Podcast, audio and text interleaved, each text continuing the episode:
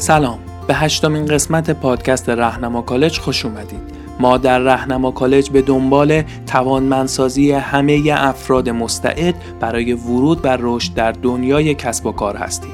در راستای همین هدف در کنار برگزاری دوره های آموزشی آنلاین با ساخت این پادکست تلاش می‌کنیم به رشد مهارت های نرم زندگیمون کمک کنیم.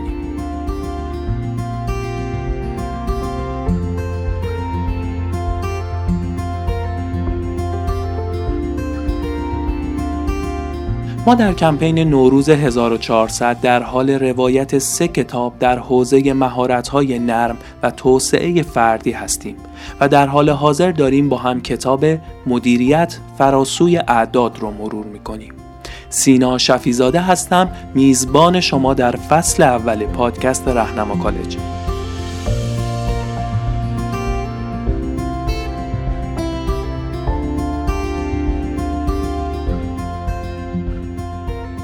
در قسمت قبل گفتیم که باید قالب های ذهنی رو بشکنیم و با نظرات دیگران بازتر برخورد کنیم. حتی نظرات افراد خارج از حوزه تخصصشون. از محیط کاری خارج بشیم و اجازه بدیم در فضاهای متفاوت مثل کافه ها افراد بدون سلسله مراتب با هم تعامل کنند یا از ظرفیت های دورکاری بیشتر بهره ببریم. تو این قسمت می‌خوایم بریم سراغ فصل پنجم کتاب و جایی که نویسنده تلاش می‌کنه نشون بده که زدن برچسب روی کارکنان و اعضای شرکت می‌تونه آثار مخربی داشته باشه. منظورش هم لزوما برچسب بد زدن نیست. همین که ما در رتبه بندی سازمانی افرادی رو بالاتر از بقیه قرار بدیم ناخواسته و به صورت ضمنی داریم بقیه اعضا رو پایینتر و کم اهمیتتر می‌کنیم. نویسنده با نقل پژوهش از یک روانشناس برجسته شروع می‌کنه که روی دانش آموزان کلاس اول تا ششم کالیفرنیا کار کردند و ازشون تست IQ گرفتن و به معلماشون گزارش کردند. داستان از این قرار بود که بعد از گرفته شدن آزمون IQ به معلما گفته شد که 20 درصد دانش آموزا یه استعداد ویژه‌ای دارند و لیست این دانش آموزا را در اختیار معلما گذاشتند.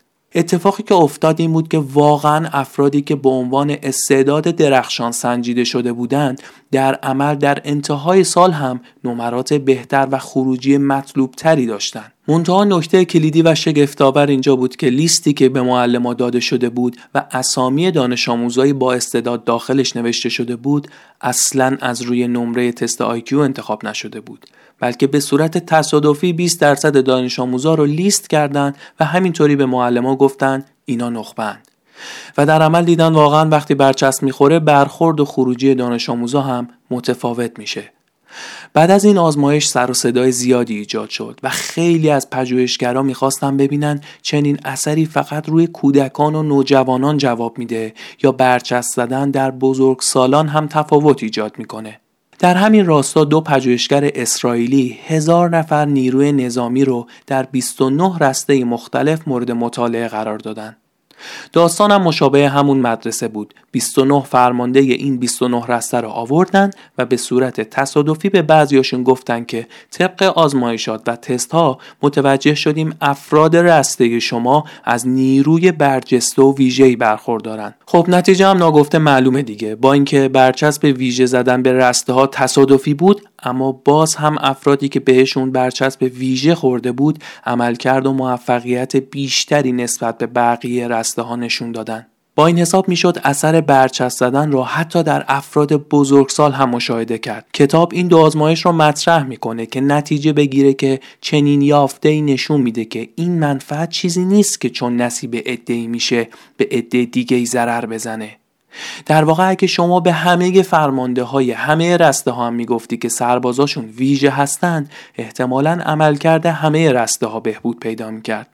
پس وقتی ظرفیت این اثر محدود نیست و در ازای استفاده و توسعهش کسی آسیب نمی‌بینه هم میشه ازش در راستای افزایش عملکرد همه اعضای سازمان استفاده کرد. هم در مقابل میشه با دستچین کردن و رتبه دهی به عدهای این باور رو به بقیه القا کرد که اونا خاص هستند و استعداد و عملکرد ویژه‌ای دارن و شماها با اونا متفاوتین. نویسنده میگه بسیاری سازمان ها با این رده بندی های مصنوعی بخش عظیمی از نیروهای کارشون رو فلج می‌کنن. کتاب در ادامه اشاره می‌کنه که بیشتر شرکت های بزرگ دنیا افراد رو ردبندی می‌کنن به امید اینکه ایجاد انگیزه برای پیشرفت و عملکرد ایجاد کنند. در حالی که نتایج پژوهش هایی که روایت کردیم که به عنوان اثر پیگمالیون شناخته میشه داره میگه که این کار اشتباهه و پتانسیل زیادی از کارکنان از دست میره. به بیان دیگه سازمان ها بیشتر از اینکه به دنبال ریشه دار کردن دستاوردهای جاری باشند به دنبال ریشه کن کردن کارمندهای کمکار هستند. و خب ابزارهای سنجش و عدد و رقم ها هم این توهم کنترل افراد کمکار رو به اون مدیران میده و باعث میشه بیشتر از قبل در تله این اشتباه بیافتن. در آخر نویسنده به نقل از مدیر قبلی و هم بنیانگذار بانک فرسترند میگه به نظر من هرچی قدرت رو بیشتر تقسیم کنی قدرتت بیشتر میشه. چون زمانی که به افراد اعتماد کنی و اختیار بهشون بدی اونا مسئولیت پذیرتر میشن و ناامیدت نخواهند کرد. من عمیقا باور دارم هیچگاه از کسی که با من موافق بوده چیزی نیاموختم. پس بهتره از همه انتظار داشته باشیم سریح صحبت کنند حتی اگه ایده هاشون با افراد بالادستی همراستا نیست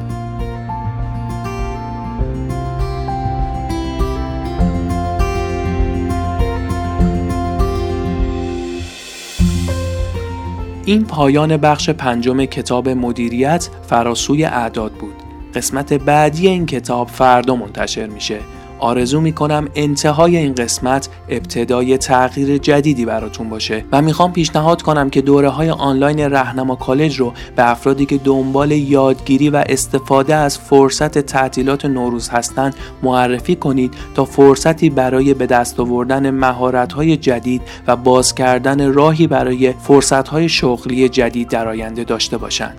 لینک سایت رو در محتوای تکمیلی براتون می‌ذارم. اگه توی گوگل هم search کنید رهنما کالج راحت می‌تونید به سایت دسترسی داشته باشین. ممنونم که کنار خانواده رهنما کالج هستین. سال نوتون پیشا پیش مبارک. تا فردا.